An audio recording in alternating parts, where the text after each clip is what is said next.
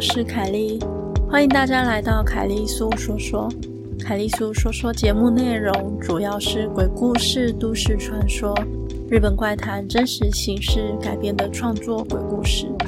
今天的鬼故事是网友投稿的创作鬼故事，外加三篇血腥惊悚及短篇。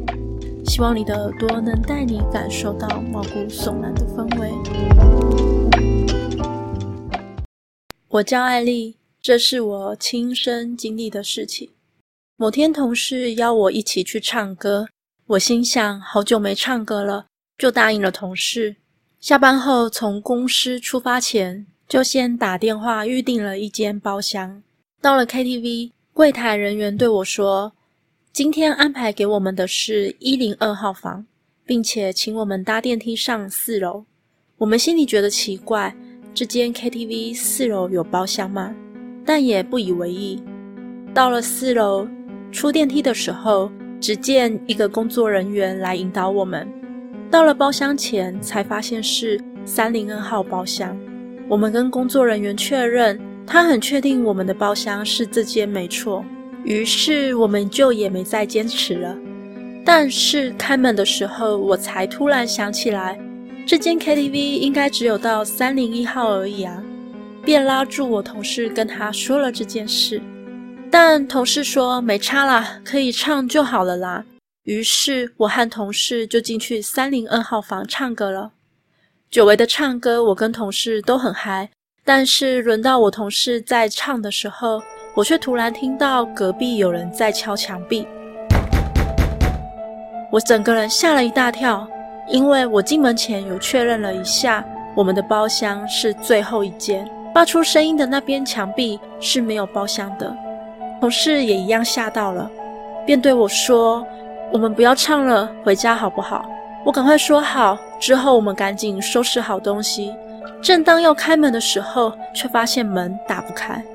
同事惊慌地表示：“啊，我们可能遇到不干净的东西了。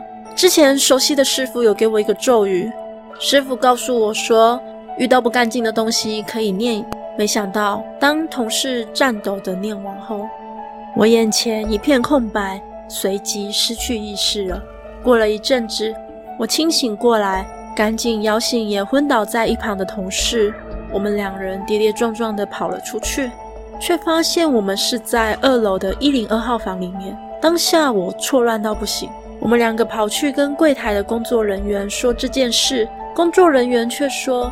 我们以前的确有三零二号房在四楼，但因为发生了一个意外，导致了一个家庭在那场意外中去世了，所以四楼也被封了起来，不开放。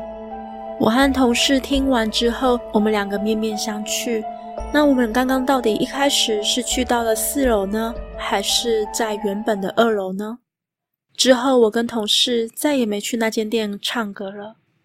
故事结束喽。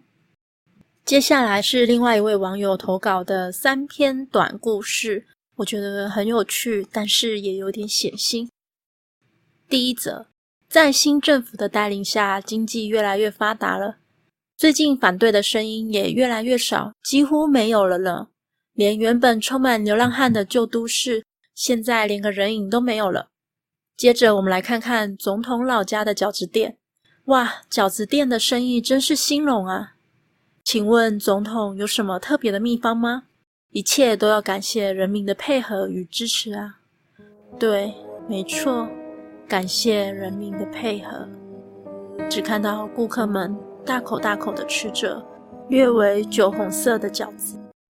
第二则，我最喜欢学校中午休息的时间了，因为可以吃到妈妈的便当，虽然看起来和别人的不一样。不过我还是很喜欢妈妈的便当。妈妈，我很乖，我有好好听你的话，这都是您教我的东西哦。有切小块的肝、心、肠子和满满的肉哦。蔬菜似乎少了点，但是不赶快吃完的话，家里的肉会坏掉的。女孩津津有味地拿着叉子，大口大口地吃着血淋淋的生肉。校门口一台一台的警车逐渐聚集。第三则，一对母女在浴室内翻动着食物。妹妹，你看，像这样烫过之后，毛就很容易拔出哦。真的耶，多谢妈妈，这样我以后也会煮饭给我喜欢的人吃了。那你要好好记得妈妈教的东西哦，要以最短的时间处理食物，要准备相应的工具，然后搭配专业的知识。你看，从这边切下去，可以轻松的把整片肚皮取下，取下后就能看到漂亮的内脏拼盘喽。有时候还能看到它们在跳动呢。这些吃完后就要找新爸爸了呢。妹妹这样说着。今天的节目就到这里喽，欢迎在 First Story 的留言区留言给我，也可以到 YouTube 或是 FB 粉专找我。下次你想听听什么故事呢？我们下次见喽。